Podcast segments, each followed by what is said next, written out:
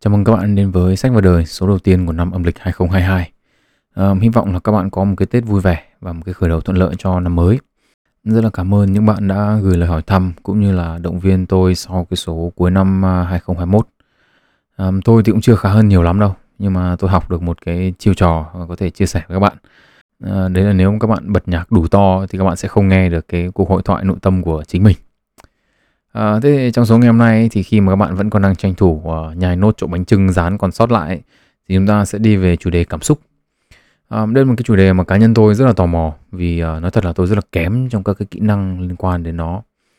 Um, số ngày hôm nay thì sẽ chủ yếu lấy kiến thức từ cuốn Emotional How Feeling Shape Our Thinking của Leonard Mlodinow.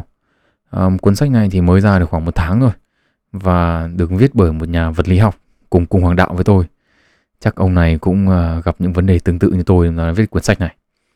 Um, quan trọng hơn ý, thì có lẽ nó sẽ thay thế vị trí cuốn How Emotions Are Made của Lisa Barrett để trở thành uh, cuốn sách số 1 của tôi về cảm xúc. Tôi cũng sẽ so sánh những kiến thức được đưa ra trong cuốn How Emotions Are Made để đưa ra góc nhìn của mình. Um, ok vậy thì chúng ta sẽ đi vào số ngày hôm nay thôi ạ.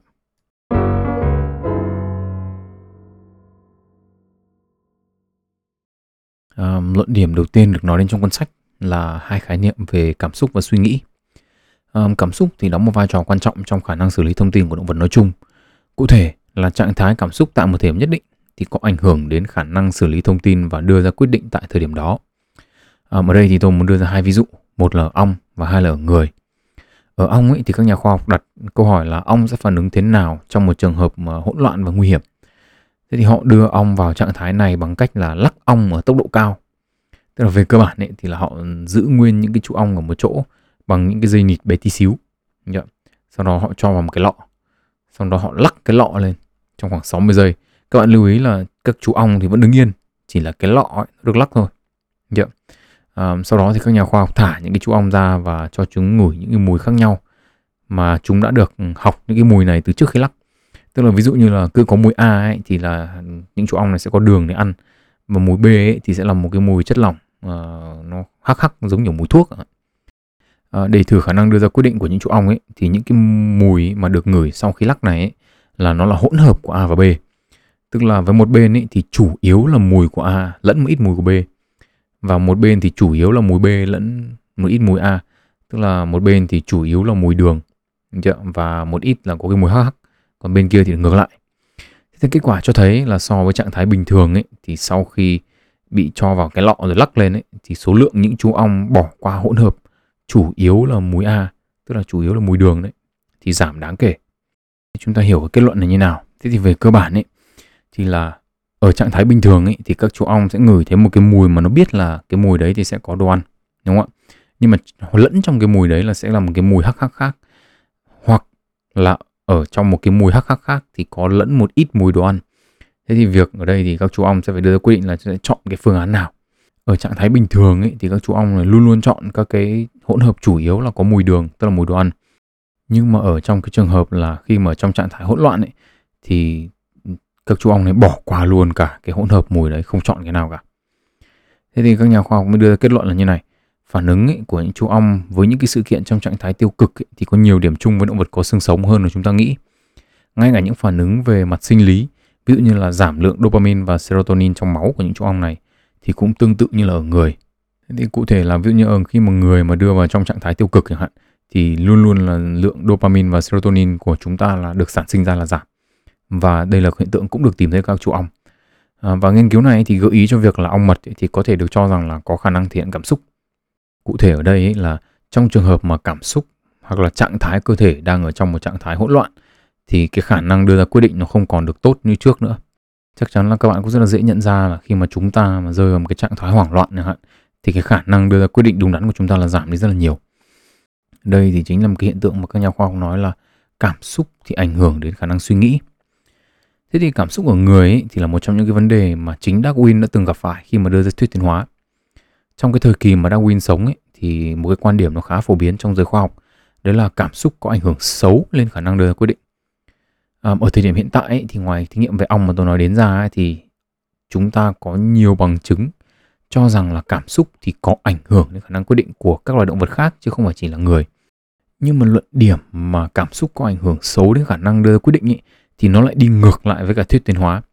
Tức là về cơ bản ấy, nếu mà cảm xúc có ảnh hưởng xấu đến khả năng đưa ra quyết định thì tại sao nó lại là một yếu tố được giữ lại sau hàng triệu năm tiến hóa của nhiều loài khác nhau? Câu trả lời chính là cái luận điểm chính của cuốn sách đưa ra đấy là vì cảm xúc giúp động vật sinh tồn. À, trong bộ môn sinh học ấy, ở đâu đó ở trường cấp 2 ấy, thì chúng ta đã từng nói đến phản xạ không có điều kiện và phản xạ có điều kiện đúng không ạ? Thế thì phản xạ không có điều kiện ấy là những cái phản xạ của cơ thể mà chúng ta không có khả năng điều khiển và nó tự động xảy ra. Một cái ví dụ thường được lấy là phản xạ giật đầu gối. Nó có tên tiếng Anh là knee jerk reaction. Nếu mà chúng ta lấy một cái búa ấy, gõ vào đầu gối tức là cụ thể ở gõ vào cái gân bánh chè ấy, patella tendon ấy thì chân nó sẽ tự đá về phía trước phản xạ không điều kiện ấy nó là sản phẩm đặc trưng của quá trình tiến hóa. Bởi vì chúng phục vụ cho những cái mục đích nhất định và đã được minh chứng qua thời gian là chúng giúp chúng ta sinh tồn. Tác giả ấy, của cuốn sách Emotional How Feeling Shapes Our Thinking ấy, thì lập luận rằng là cảm xúc ấy, là một bản nâng cấp của phản xạ không có điều kiện. Cụ thể những cảm xúc như là lo lắng và sợ hãi thì giúp là người né tránh được những loài động vật ăn thịt. Ví dụ như là khi chúng ta nhìn thấy có động tĩnh đúng không ạ? Và nghe tiếng sột soạt trong bụi cây thì ngay lập tức là chúng ta cảm thấy sợ hãi cái sự sợ hãi này thì giúp chúng ta tránh được cái việc thò mặt ra cho hổ hoặc là rắn đớp cho miếng đúng không ạ? Tức là cái cảm giác sợ hãi này thì vẫn vẫn còn cho đến ngày nay và nó được mang ra khi mà chúng ta xem phim kinh dị. Những cái bộ phim mà hình ảnh và âm thanh ý, được thiết kế để kích hoạt các cái phản xạ sinh tồn của các bạn. Thế thì ở đây ý, thì tôi muốn bổ sung kiến thức từ cuốn sách còn lại How Emotions Are Made. Ờ, đây là một trong những cuốn sách tôi rất là thích nhưng mà tôi không chia sẻ lý do là vì những cái luận điểm được đưa ra trong cuốn sách này thì nó nó nó thú vị và nó đóng góp rất là nhiều cho những cái hiểu biết của tôi về cảm xúc. Nhưng mà tôi thấy rằng là nó chưa hoàn thiện. Tác giả của cuốn sách là Lisa Feldman Barrett. Bà làm nhà nghiên cứu theo chủ nghĩa kiến tạo, constructionism. Cụ thể, trong cuốn sách của mình thì bà dành rất là nhiều thời gian để chỉ ra rằng cảm xúc không phải là một yếu tố mang tính phổ quát. Tức là ví dụ điển hình là những bộ tộc người khác nhau trên thế giới có những cái cảm xúc khác nhau mà chúng ta ấy những người sống trong xã hội hiện đại ấy, thì không có và ngược lại. Tức là ở những cái bộ tộc mà không có không được tiếp xúc với văn nền văn minh bao giờ ấy thì họ có những cảm xúc mà chúng ta không có. Đồng thời là họ không có những cảm xúc mà chúng ta có. Thế thì dựa trên luận điểm này ấy, thì Lisa cho rằng ấy là cảm xúc của chúng ta có hàng ngày là những cái phản ứng của cơ thể dựa trên dự đoán của nó về môi trường. Thế thì đây là luận điểm mà tương đồng với cuốn sách chủ điểm mà chúng ta đưa ra vì cả hai thì đều cho rằng là cảm xúc là phản ứng của cơ thể với môi trường thế nhưng mà Lisa thì cho rằng là cách mà chúng ta tạo ra những cảm xúc mà chúng ta có này ấy, là do học được từ môi trường bên ngoài. Cụ thể là học được từ những người nuôi dưỡng chúng ta và bạn bè người thân. À, một cái ví dụ là nếu bố của một bạn A là một người nóng tính tức là ông có xu hướng phản ứng lại với môi trường bằng cách cáu giận thì chúng ta cũng sẽ học được điều đó và chúng ta cũng sẽ có xu hướng phản ứng lại với môi trường y như thế. À, tôi thì nghĩ rằng điều này đúng nhưng mà chưa đủ. Vì có nhiều trường hợp ấy, thì bố nóng tính nhưng mà con cái lại không học được cái đó mà phản ứng theo kiểu ngược hẳn lại. Tức là thay vì học cái tính nóng tính của bố thì họ lại thu mình họ giảm tương tác với môi trường bên ngoài. Um, luận điểm về cảm xúc ở trong cuốn sách ấy, chủ điểm của chúng ta ấy, thì lại hơi khác một chút. Tức là đó là cái việc cảm xúc là một tính năng có sẵn. Cái tính năng có sẵn này ấy, thì giúp chúng ta sinh tồn. Nhưng mà rồi sau này ấy, thì nó phát triển lên nhiều hơn nữa. Um, đây là một cái cơ chế trong sinh học tiến hóa. Tức là bình thường ấy, một cái chức năng ấy được tiến hóa là để giúp chúng ta sinh tồn thôi nhưng mà sau mà khi mà có chức năng đó rồi ấy, thì cái thực thể ấy lại sử dụng nó vào những cái mục đích khác. À, một cái ví dụ là não chúng ta được tiến hóa để xử lý hình ảnh và th- âm thanh tốt hơn để tăng cái khả năng sinh tồn. Nhưng mà khi mà có cái khả năng xử lý hình ảnh và âm thanh tốt hơn này rồi ấy thì nó lại cho phép chúng ta kiến tạo ra ngôn ngữ và chữ viết để tăng cái khả năng giao tiếp giữa người với người. Tức là cụ thể ấy, là khi mà chúng ta có những cảm xúc cơ bản rồi và đây là những cái cảm xúc mà giúp chúng ta sinh tồn ấy thì nó lại được phát triển hơn lên nữa là được sử dụng làm nguyên liệu để xây dựng những cái cảm xúc khác phức tạp hơn để phản ứng lại với sự phức tạp trong cái thay đổi của môi trường. Dưới góc nhìn cá nhân của tôi ấy, thì việc nhìn cảm xúc dưới dạng phản ứng của cơ thể với các tương tác với môi trường bên ngoài ấy, thì nó cũng giúp lý giải một số cái lợi thế nhất định của trải nghiệm sống. Tức là càng nhiều trải nghiệm sống ấy, tương ứng với việc là chúng ta trải nghiệm càng nhiều cái cung bậc cảm xúc khác nhau nhiều lần. À, ví dụ như là trong chuyện tình yêu chẳng hạn cụ thể ở đây là chúng ta nói về hấp dẫn đi tức là giai đoạn đầu tiên của mối quan hệ. Càng có nhiều trải nghiệm sống ấy, tức là càng trải qua nhiều lần bị hấp dẫn bởi người khác ấy thì chúng ta sẽ dần dần quen với cảm xúc đó. Và giống như là cái việc thích nghi ý, thì những cái lần sau cường độ của sự hấp dẫn có thể nó sẽ không còn mạnh như những lần trước nữa. Chúng ta trở nên bình tĩnh hơn và chúng ta lý trí hơn trong việc là chúng ta sẽ làm gì với cảm xúc hấp dẫn đó. Đúng không ạ? Giống như kiểu nghiện ấy tức là lần đầu uống trà sữa thì thôi thiên đường rồi uống một phát một cốc đi luôn. Nhưng mà hết xong gọi cốc nữa đúng không? nhưng mà dần dần ấy, thì sau nhiều lần uống trà sữa thì chúng ta uống chậm hơn chúng ta nhâm nhi hơn. Vì cái sự thèm thuồng nó không đến mức như lần đầu tiên. Đúng không? tức là cơ thể chúng ta đã quen với việc đổ trà sữa ở mồm rồi đấy. Và nếu như thế thì có nghĩa là càng nhiều trải nghiệm sống ấy và càng được trải nghiệm nhiều cung bậc cảm xúc khác nhau nhiều lần ấy thì không chỉ trong tình yêu mà còn tất cả tất cả những cái cảm xúc khác ấy chúng ta sẽ giảm cường độ phản ứng của cơ thể khiến chúng ta trở nên bình tĩnh hơn. Và chúng ta biết phải làm gì khi mà những cái cảm xúc đó trỗi dậy trong cơ thể thay vì là cái lần đầu tiên chúng ta thích mà ai đó nó điên loạn đêm về là nằm chỉ có mơ với nhớ thôi. Nhưng mà dần dần rồi, sau rồi khi chúng ta thích nhiều người rồi thì đến một lúc nào đấy chúng ta sẽ đưa ra quyết định tôi rất là thích cái người này, nhưng mà liệu tôi có nên tỏ tình không? Liệu tôi có nên làm cái này không? Liệu tôi có nên làm cái kia không? Đúng không ạ? Chúng ta bình tĩnh hơn rất là nhiều.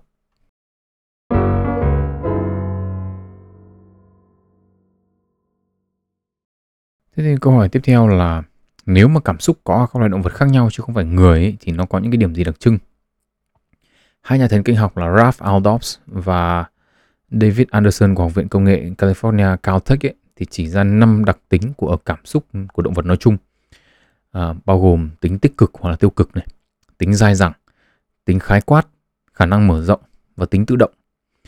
Thế thì tính tích cực và hoặc tiêu cực ấy thì dễ hiểu rồi đúng không ạ? Cảm xúc thì nó có thể rơi vào một trong hai nhóm hoặc là tích cực hoặc là tiêu cực. Tính dai dẳng ấy là khi một cảm xúc nào đó xuất hiện ấy thì nó sẽ không ngay lập tức biến mất. Ví dụ như bạn đang buồn vì ngày hôm nay là ngày thứ 69 liên tục mà bạn phải ăn bánh trưng rán chẳng hạn thì nỗi buồn đó nó sẽ xuất hiện từ lúc bạn nhìn thấy mẹ bạn mang bánh trưng vào đúng không ạ? Và tùy người mà có thể nó sẽ kéo dài cho đến lúc bạn ăn xong hoặc là thậm chí là về sau nữa. À, cái tính khái quát ấy là yếu tố để phân biệt giữa phản xạ không điều kiện và cảm xúc của động vật. Cụ thể ấy, là một cảm xúc có thể được gây ra từ một cơ số các kích thích khác nhau hoặc là ngược lại nhiều cảm xúc khác nhau ấy thì có thể được sinh ra từ cùng một kích thích điều này thì nghe rất là đơn giản và hiển nhiên nhưng mà nó rất là quan trọng trong việc phân biệt giữa phản xạ không điều kiện với cảm xúc của những loài động vật không phải người, đặc biệt là ở những loài động vật đơn giản như sứa chẳng hạn. Cụ thể là nếu mà bạn cà khịa con sứa bằng cách lấy tăm chọc nó ấy, thì 10 lần nó phản ứng giống hệt nhau. Còn nếu mà bạn lấy tăm chọc ai đấy 10 lần thì bạn sẽ nhận được 10 kiểu tát khác nhau. Um, khả năng mở rộng ấy là sự phân biệt giữa trạng thái cảm xúc và hành vi phản xạ. Trạng thái cảm xúc ấy thì có thể mở rộng và tăng cường độ, còn hành vi phản xạ thông thường thì không. Ở đây thì là lần chọc tâm thứ nhất ấy, thì có thể là chỉ ăn chửi thôi đúng không ạ? Nhưng mà lần chọc tâm thứ 10 cùng một người ấy, thì có thể là ăn giày ăn dép. À, tính tự động thì nó đơn giản là chỉ là chúng ta không có khả năng kiểm soát cảm cái cảm xúc gì được sinh ra tại cái thời điểm nhất định thôi đúng không ạ? À, vậy thì câu hỏi tiếp theo là thế cảm xúc thì hình thành như nào? Để trả lời được câu hỏi này thì chúng ta cần phải đến một cái khái niệm có tên là core effect tạm dịch là trạng thái lõi trạng thái lõi là một trạng thái tinh thần có chức năng thu thập thông tin và cập nhật liên tục về trạng thái của cơ thể nó cũng thay đổi và phản ứng lại với môi trường bên ngoài. Hiện tại thì chính xác mối liên kết giữa trạng thái lõi và cảm xúc là gì thì chúng ta không chắc chắn. Nhưng mà với bằng chứng đang có thì các nhà khoa học cho rằng là trạng thái lõi thì cung cấp những cái nguyên liệu chính cho việc cấu thành cảm xúc. Ở người thì đây là một cái hiện tượng rất là dễ quan sát. À, giống như ví dụ tôi đã nói trước, ví dụ như bạn đang đói, cái trạng thái lõi của bạn thì sẽ cập nhật thông tin cho bạn biết rằng là bạn cần phải tập trung cái sự chú ý vào những cái tín hiệu như kiểu là bụng nó kêu này, cảm giác không có năng lượng này, chân tay run này và giảm khả năng tập trung, đúng không ạ? Thế thì ở trong trạng thái đói ấy, thì cảm xúc của bạn hay là nói cái khác ấy là cách mà bạn phản ứng lại với môi trường bên ngoài ấy nó sẽ thay đổi, nó không giống như bình thường nữa. Có thể là các bạn sẽ dễ cáu gắt hơn này. À, với một số người thì khi đói thì không nói cái gì cả. Với cái lý do là hết năng lượng rồi thì làm sao mà cáu được. À, nhưng mà dù có thế nào đi chăng nữa ấy, thì những cảm xúc được tạo ra ấy nó sẽ ảnh hưởng đến khả năng đưa ra quyết định của bạn. À, ví dụ như là ăn nhiều hơn mức cần thiết chẳng hạn khi mà chúng ta đói thì bây giờ chúng ta cũng đói một cái là chúng ta muốn ăn rất là nhiều đúng không ạ? Và khi đấy khi mà chúng ta đang đói như thế chúng ta sẽ ăn nhiều hơn mức cần thiết rất là nhiều. À, bạn ngoài ra thì bạn nào đã từng diet thì chắc chắn biết là quy tắc số 1 của khi đi chợ là không được đi chợ khi đói đúng không ạ? Um, ở các loài động vật khác ấy, thì các nhà khoa học cũng chỉ ra trạng thái lõi ảnh hưởng đến khả năng đưa ra quyết định à, ví dụ như một nghiên cứu năm ờ, 80 của đại học Rochester trên những chú chim sơn ca chẳng hạn. Thí nghiệm này cho các chú chim chọn giữa hai khay đồ ăn. Thì có một cái loại hạt mà chú chim này rất là thích. Nhưng một khay ấy thì số lượng đồ ăn là cố định, khay còn lại thì số lượng hạt là ngẫu nhiên, tức là cứ mỗi lần ăn thì một kiểu, lúc thì nhiều lúc thì ít. Ở đây thì các nhà khoa học muốn quan sát một hiện tượng hay gặp trong thiên nhiên, đấy là các loài động vật sẽ chọn cái chắc cốp hay là đánh bạc để có cơ hội thu về nhiều hơn nhưng mà cũng có khả năng là không được gì. Thế thì kết quả nghiên cứu cho thấy là trong trường hợp nhiệt độ môi trường thấp, các chú chim luôn chọn phương án đánh bạc và ngược lại, trong trường hợp nhiệt độ môi trường cao ấy, thì các chú chim luôn chọn phương án chắc cốp. Các nhà khoa học thì cho rằng ấy, là trong trường hợp nhiệt độ thấp ấy, thì cơ thể cần nhiều năng lượng hơn để đảm bảo cân bằng nội môi. Đâm ra là các cái trạng thái lõi của các chú chim này ấy, sẽ kích thích các cái chú chim này chọn cái phương án đánh bạc với cái cơ hội là nhận được đủ số calo cần thiết để sinh tồn. Um, ở đây thì tôi cũng phải nhận định rằng là cái việc chỉ ra trạng thái lõi ảnh hưởng đến khả năng đưa ra quyết định ở động vật không có nghĩa là nó ảnh hưởng đến cảm xúc.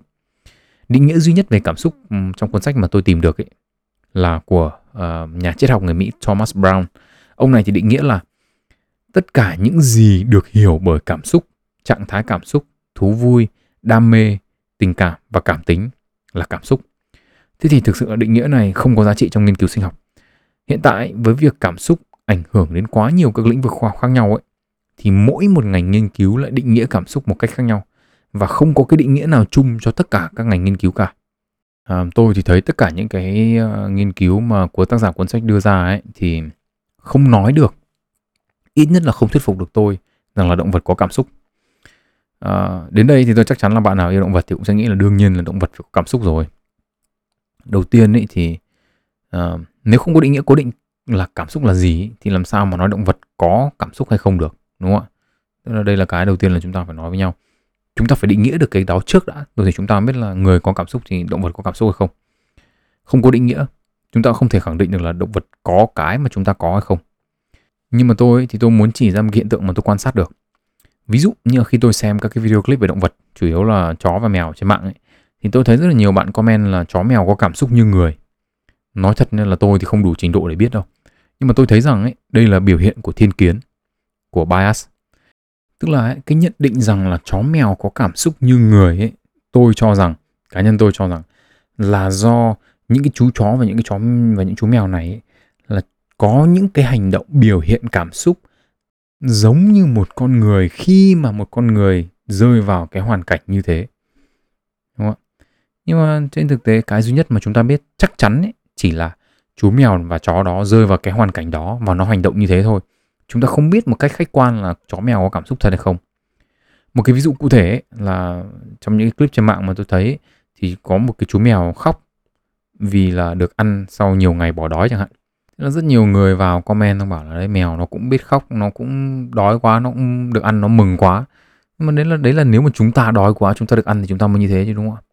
Bởi vì nhá cho đến thời điểm hiện tại ấy, tất cả những lý do mà chúng ta biết về việc mèo chảy nước mắt nhé, thì đều liên quan đến bệnh lý. Tức là nó bao gồm nhiễm trùng này, dị ứng này, hoặc là viêm loét. Và nếu đúng là như thế thật, thì khi mà chúng ta cảm nhận cái niềm hạnh phúc, bởi vì chúng ta tưởng tượng rằng cái chú mèo bị đói này, chảy nước mắt vì được ăn ấy, thì có thể đơn giản là nó đang, cái con mèo này đang dị ứng với chính cái thứ đồ ăn mà nó đang ăn. Nhưng mà nó buộc phải ăn vì nó đói quá. Đúng không ạ? Thì nó dị ứng với cái đồ ăn đấy nó chảy nước mắt nhưng mà nó đói quá nó buộc phải ăn. Chứ không phải là nó hạnh phúc gì đâu. Đương nhiên thì làm người yêu động vật thì cá nhân tôi cho rằng khi mà chúng ta định nghĩa chính xác được cái hiện tượng sinh học mà bây giờ chúng ta gọi là cảm xúc ấy thì chúng ta cũng sẽ tìm được rằng là các loài động vật khác nhau đều có cảm xúc. Chỉ là hình thái cường độ và màu sắc cảm xúc của nó của chúng sẽ khác với chúng ta mà thôi. Chứ không thì tôi cũng chẳng biết phải giải thích thế nào về việc uh, ngày trước tôi cứ đi làm về đến nhà là con béo nó phi vào lòng tôi nó ngồi hoặc là nó ngồi cạnh xong rồi nó meo meo kể về một cái ngày ăn chơi vất vả của nó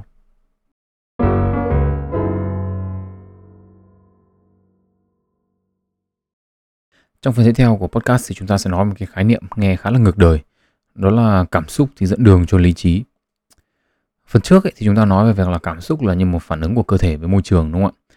Vậy thì câu hỏi tiếp theo là chúng ta có thể hỏi là Vậy thì các cái cảm xúc khác nhau thì nó có chức năng khác nhau trong việc phản ứng lại với môi trường này không? Giải thuyết mà các nhà khoa học đưa ra ấy là có. Cụ thể, mỗi một cảm xúc ý thì đại diện cho một chế độ suy nghĩ và tạo ra những cái điều chỉnh nhất định trong việc suy nghĩ và tư duy của chúng ta. Ví dụ, lo lắng.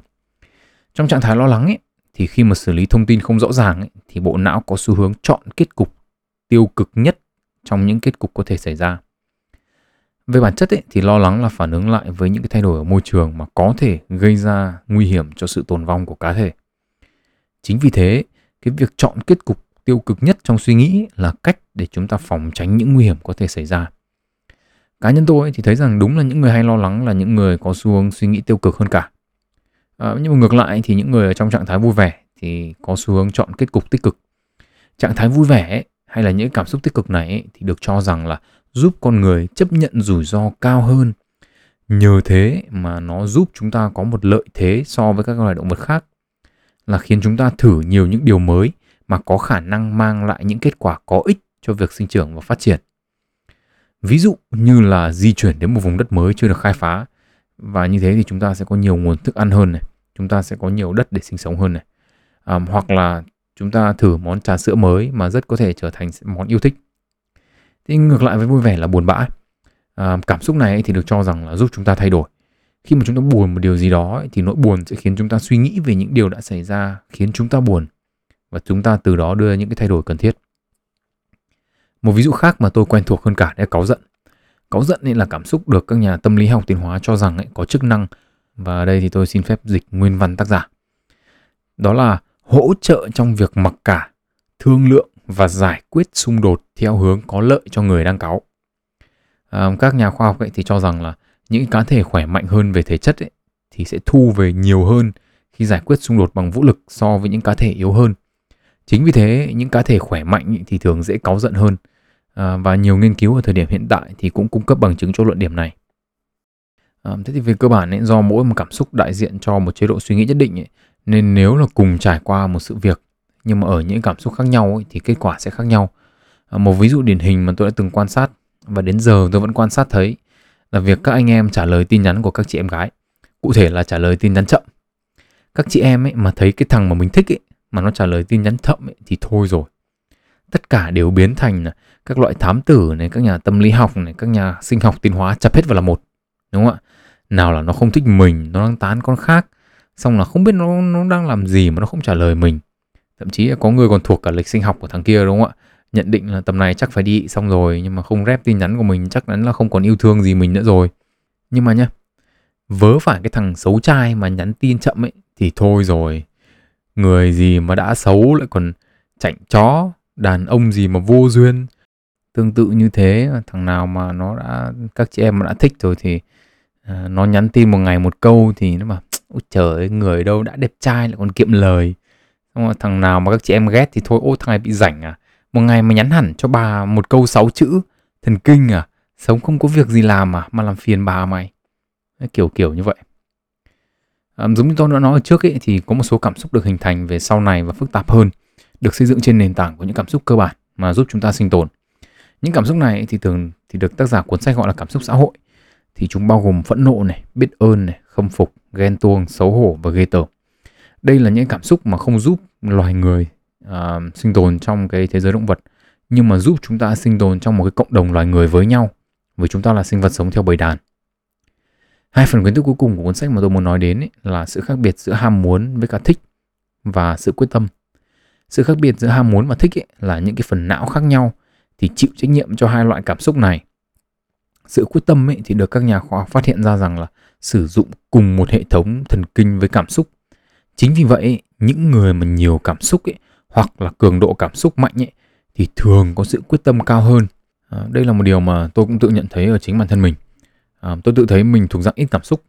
À, trừ sự nóng tính ra ấy, thì cường độ cảm xúc của tôi nó cũng không được cao. Nhưng mà chính vì thế đâm ra là việc theo đuổi một cái gì đó của tôi thường không bao giờ đến từ cảm xúc mà nó đến từ tính kỷ luật.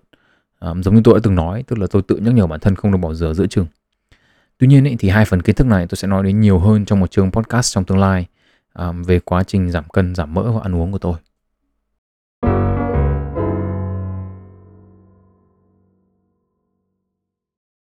Trong phần cuối cùng của podcast này thì tôi muốn nói về góc nhìn cá nhân của tôi về cảm xúc.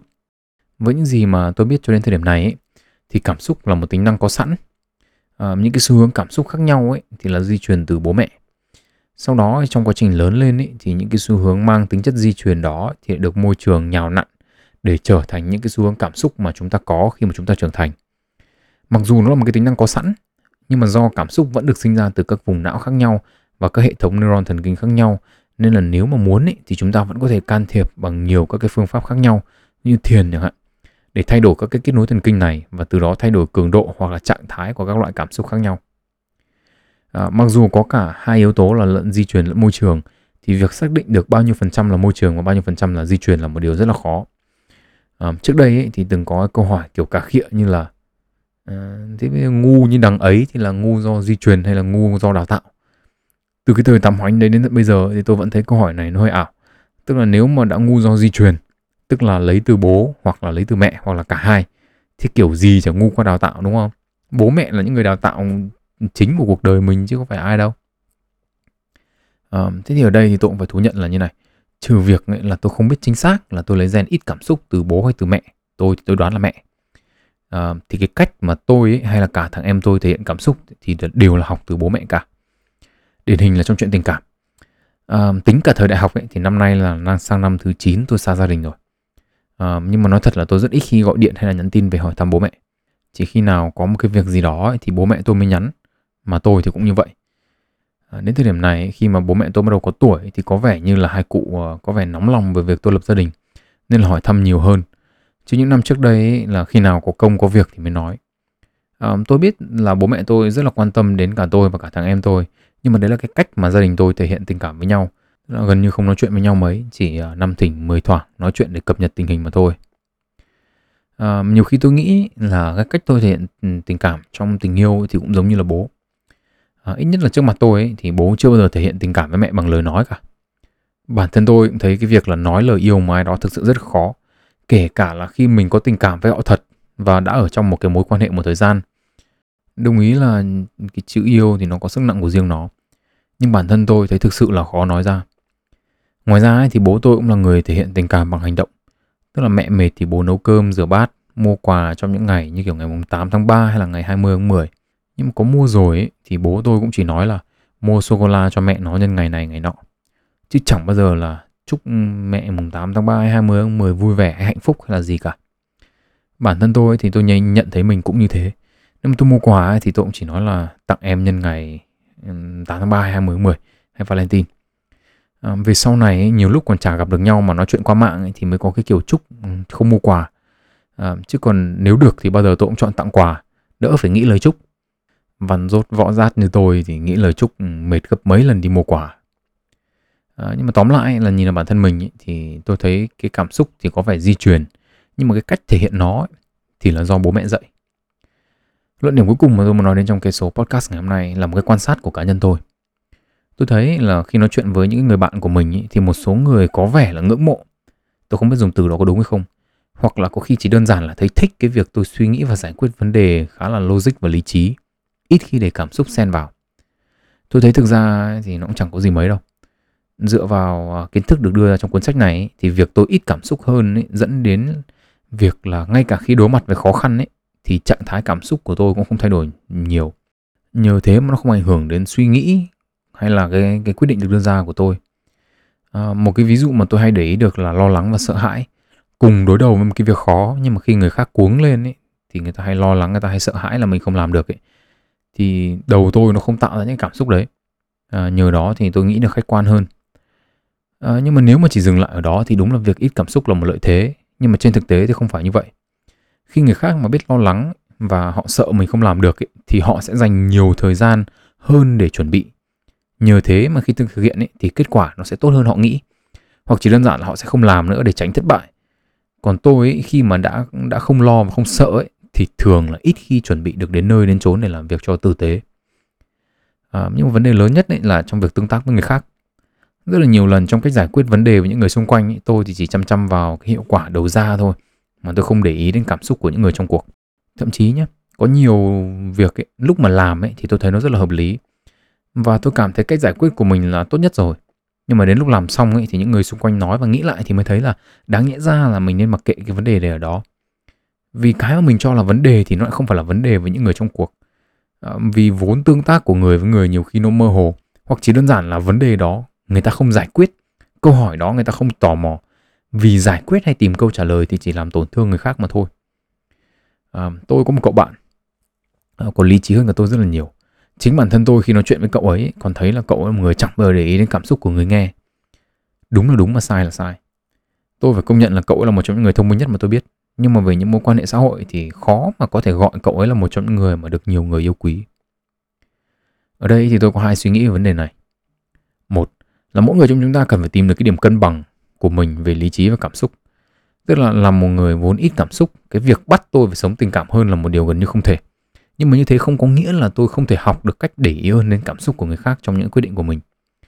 Tương tự như thế, với những người giàu cảm xúc hơn thì cũng chẳng có gì cản trở họ trong cái việc là đưa ra những quyết định mang tính lý trí hơn cả. Giống như tôi đã lập luận ở trên ấy, thì thiên hướng cảm xúc có thể là do cha sinh mẹ đẻ, nhưng mà cách chúng ta thể hiện cảm xúc ra sao và chúng ta đưa cảm xúc vào trong quyết định của chúng ta thế nào thì là quyết định của mỗi người vì chúng ta có thể thay đổi được nó. Suy nghĩ thứ hai là tôi đã từng nói trong mọi chuyện yêu của mình ấy, rằng nhiều người không nghĩ khách quan về chuyện hợp nhau trong tình yêu. Cụ thể ấy, là một trong những yếu tố ít người để ý đến trong chuyện hợp nhau là về mặt cảm xúc. Nhiều người cho rằng nếu mình là một người cảm xúc thì mình nên tìm đến những người ít cảm xúc hơn để giúp mình bình tĩnh khi cần và ngược lại. Những người ít cảm xúc hơn thì nên yêu những người nhiều cảm xúc hơn để giúp mình cân bằng. Tôi đã từng làm như thế. À, nhưng mà nói thật là tôi cảm thấy cái mối quan hệ đó mang lại cho tôi nhiều stress hơn mức cần thiết. Thời gian đầu thì còn cố gắng được, chứ càng về sau tôi càng thấy khó theo được cái sự cảm xúc và cái sự lo lắng trong tất cả mọi việc của bạn ấy. Còn bạn ấy thì cũng không chịu được cách thể hiện tình cảm của tôi cũng như là việc tôi ít để ý đến cảm xúc của người khác khi làm một việc gì đó. Tôi cho rằng ấy, việc tìm được một người có trạng thái cảm xúc tương đương với mình là một điều cần thiết. Những người mà có nhiều cung bậc cảm xúc cũng như có chiều sâu cảm xúc thì nên tìm đến nhau. Vì chỉ đơn giản là việc đồng cảm nó sẽ dễ hơn rất là nhiều. Người này hiểu người kia khi mà trải qua một cái sự việc nào đó thì sẽ có cảm xúc thế nào, buồn hay vui ra sao. Ngược lại, những người ít cảm xúc hơn thì nên tìm những người ít cảm xúc hơn. Vì chỉ riêng việc không cần phải ngồi nghĩ xem người kia cảm xúc thế nào khi trải qua việc A, việc B thì là cuộc sống nó đã nhẹ nhàng hơn rất là nhiều rồi. Thú thật ấy, là để một người ít cảm xúc như tôi nói về cái chủ đề này thì có lẽ là hơi buồn cười. Nhưng mà tôi nghĩ nhiều bạn cũng sẽ tò mò chính xác thì ít cảm xúc là như nào. Tôi dùng từ này với bản thân mình khá nhiều trong số ngày hôm nay nhưng mà tôi chưa định nghĩa nó. Nói thật là tôi cũng chả rõ định nghĩa như nào thì đúng. Nhưng mà tôi thì định nghĩa như này. Là khi mà bạn tiếp thu thông tin về một cái sự việc gì đó thì cái cường độ phản ứng về mặt cảm xúc của bạn nhiều hay là ít thì bạn là người nhiều hay ít cảm xúc. Có rất là nhiều sự việc trong cuộc đời của tôi, ông bà nội ngoại mất này, xa gia đình này, chia tay người yêu cũ này, thành hay bại trong những công việc, trong sự nghiệp này. Những cái sự việc mà có vẻ như ai cũng có phản ứng lại về mặt cảm xúc, như là buồn hay vui hay thất vọng hay là những cái gì khác nữa thì tôi chẳng có cảm xúc gì cả. Trên tay người cũ ấy, thì tự tôi nhận thấy rằng là cảm xúc trống rỗng mà mình có thì nó chỉ là một ngày thì có 24 tiếng, đúng không? Trước đây thì mình dành 4 đến 5 tiếng cho người yêu, giờ không còn nữa thì 4 năm tiếng đó trở nên trống rỗng và mình không có việc gì làm nên là mình cảm giác như thế thôi, chỉ cần bận rộn là quên mà đúng là chỉ khi bận rộn thì là tôi quên thật à, nhưng mà suy cho cùng ý, thì cảm xúc của ai thì chỉ có người đó biết. Việc đo nhiều hay ít ý, chỉ là một cách để bản thân tôi tìm hiểu và lựa cách tương tác với những người xung quanh cho phù hợp mà thôi. Với những người ít cảm xúc giống mình thì chúng ta có thể thoải thì tôi có thể thoải mái hơn. À, với những người nhiều cảm xúc thì có lẽ phải thận trọng hơn trong ngôn từ và hành vi. Lý thuyết thì là như thế nhưng mà thực hành thì nếu các bạn có một cách nhìn mới về cảm xúc cho chính bản thân mình hoặc chỉ đơn giản là các bạn đã biết thêm được một điều gì đó thú vị và ưng ý thì chào mừng các bạn đã đến với sách và đời. Tên tôi là Nguyễn Tiến Đạo. Hẹn gặp lại các bạn ở những số lần sau và chúc các bạn một ngày tốt lành.